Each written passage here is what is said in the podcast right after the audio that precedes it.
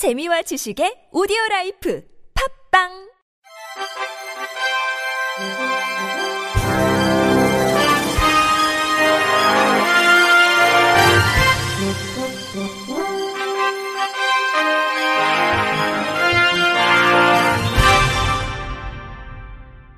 청취자 여러분 안녕하십니까? 7월 9일 월요일 KBIC 뉴스입니다. 국민건강보험공단은 최근 채용한 상반기 신규 직원 499명 가운데 10.2%인 51명을 장애인으로 최종 선발했다고 8일 밝혔습니다. 최종 합격한 장애인 가운데 경증 장애인은 33명이고 중증 장애인은 18명입니다. 이번 채용 인원을 장애인 법정 의무 고용률로 환산하면 13.8%에 이르는 수치로 지난해 공공기관 평균 장애인 고용인 2.98%와 비교하면 4배를 웃도는 수준입니다. 공단은 해마다 장애인을 채용 인원의 7에서 10% 이상 선발해 2022년까지 전체 직원의 5%인 700명까지 확대할 방침입니다. 한편 공단은 지난 4월 장애인에게 양질의 일자리를 제공하기 위해 한국장애인 고용공단, 한국장애인 개발원, 한국장애인 단체 총연합회, 한국장애인 단체 총연맹이 참여하는 오자간 장애인 고용증진 업무 협약을 체결한 바 있습니다. 한국장애인 고용공단 고용개발원은 이달 13일 오후 1시 30분 공단 서울맞춤훈련센터 회의실에서 장애인 고용조사 통계 데이터 설명회를 개최한다고 7일 밝혔습니다. 공단은 고용개발원에서 실시하고 있는 국가승인 통계조사인 장애인 고용 패널 조사, 장애인 경제활동 실태조사, 기업체 장애인 고용 실태조사의 활용도를 높이기 위해 매년 데이터 설명회를 개최하고 있습니다. 이번 데이터 설명회에서는 장애인 고용에 관심이 있는 대학원생과 일반 연구자를 대상으로 데이터의 개요와 구조, 내용, 특성 및 주요 변동사항을 설명합니다.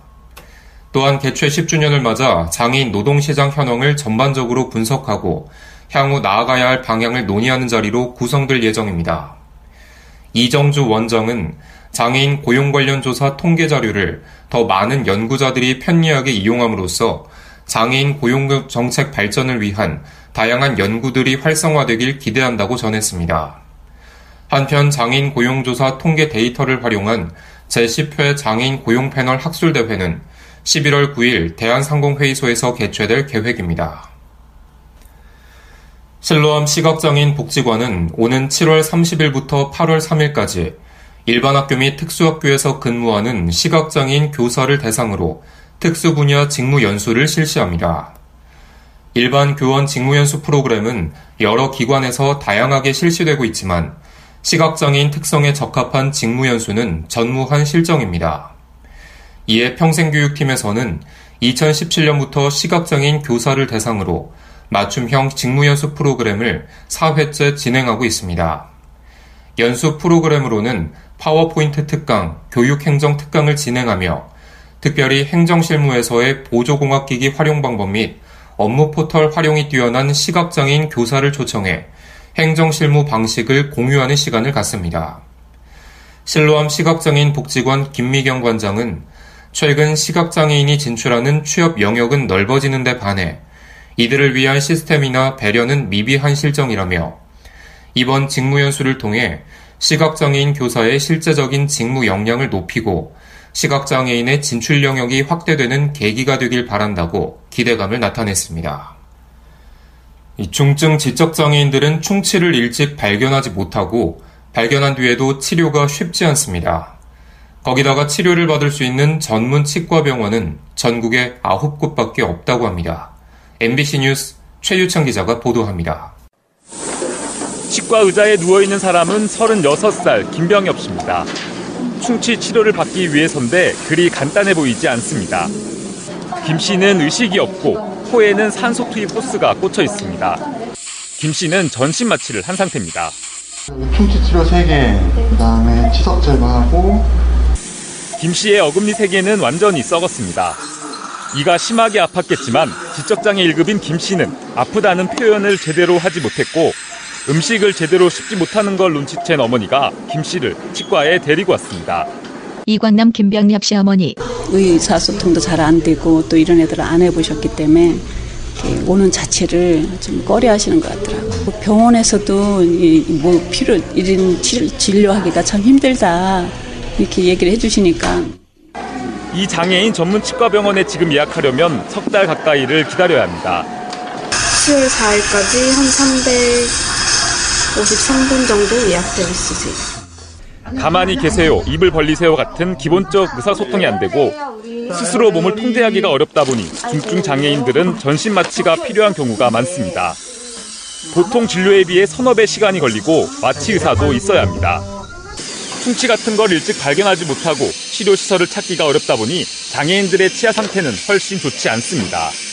금기현 서울장애인 치과병원장 몸이 자유롭지 못하기 때문에 구강 관리가 열악해서 구강 상태가 굉장히 안 좋습니다. 대부분 발치해야 되거나 심한 치주염에 걸려 있기 때문에 우리나라의 중증 장애인은 80만여 명. 마취 진료가 가능한 치과병원은 전국 장애인 전문 구강센터 9곳 정도입니다. 정부는 장애인 구강진료센터를 17곳, 광역시도에 하나씩으로 확대한다고 밝혔지만 인력과 시설에 대한 보장 없이는 선뜻 나서는 병원이 없을 거라는 것이 현장의 목소리입니다. MBC 뉴스 최유찬입니다. 동문장애인 복지관은 중증 시각장애인과 자원봉사자로 구성된 17명의 후지산 등반대가 오는 15일부터 16일까지 일본 후지산 등반에 도전한다고 6일 밝혔습니다. 후지산 등반대는 40대에서 70대 이르기까지 다양한 연령의 중증 시각장애인 8명과 1대1로 매칭된 자원봉사자 등 17명으로 구성됐습니다. 이들은 복지관 월 1회 등산 프로그램에 참여하며 이번 등반을 준비했고 앞서 2017년 9월에는 한라산 등반에 성공하기도 했습니다. 시각장애인 이종만 씨는 그동안 비장애인 산악회에 가입하여 그들과 함께 등반을 해왔다며 시각장애인으로서 긍지를 가지고 첫 해외 등반에 꼭 도전해 보고 싶다고 포부를 밝혔습니다.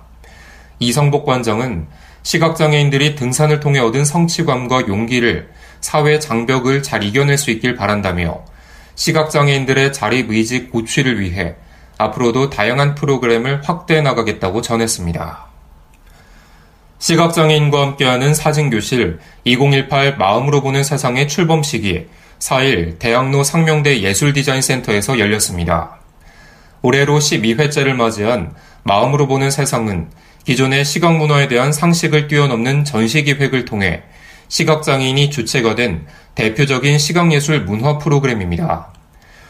이번 행사에는 시각장애인 작가 4명과 함께 상명대 사진영상 콘텐츠학과생 10명이 사진 촬영 멘토 봉사자로 참여했습니다.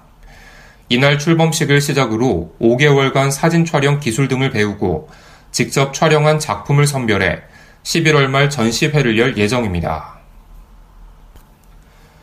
국제장애인 문화교류 제주도협회가 개최한 2018 제7회 장애인 문화예술제가 지난 6일 오후 국립제주박물관 강당에서 열렸습니다. 장애인 문화예술제는 장애인과 비장애인의 공감과 예술적 잠재력을 키우기 위해 매년 열리고 있습니다. 이날 행사에서는 제주도 내 장애인 12개 단체에서 약 200여 명이 출연해 경합을 벌였습니다. 대상은 희망의 노래를 합창한 서귀포시 장애인 복지관팀에 돌아갔으며 우수상은 우누스트리오, 희망나래 일터, 제주장애인 띠앗 합창단 팀이 받았습니다. 한편 서귀포시 장애인 복지관팀은 이번 대회 입상을 통해 오는 11월 22일에 서울에서 열리는 전국 중앙장애인 합창대회에 출전권을 얻었습니다. 끝으로 날씨입니다. 내일은 장마전선의 영향을 받아 서울과 경기도, 강원도, 충청과 경북 북부 지역에 비가 내리겠습니다. 충청 북부와 경북 북부 지역은 새벽에 그치겠고, 서울, 경기도, 강원도는 낮에 남쪽부터 비가 시작돼 밤까지 오겠습니다. 이날 비가 그치면 장마전선이 북한 쪽으로 올라가면서 장맛비는 당분간 소강 상태를 보이겠습니다. 비가 내리는 곳에는 돌풍과 함께 천둥번개가 치는 곳이 있으니 안전사고에 유의하셔야겠습니다. 아침 최저 기온은 19도에서 24도, 낮 최고 기온은 23도에서 33도로 예보됐습니다. 대부분 해안에 바람이 강하게 불고 그 밖의 지역에도 바람이 약간 강하게 부는 곳이 있겠습니다.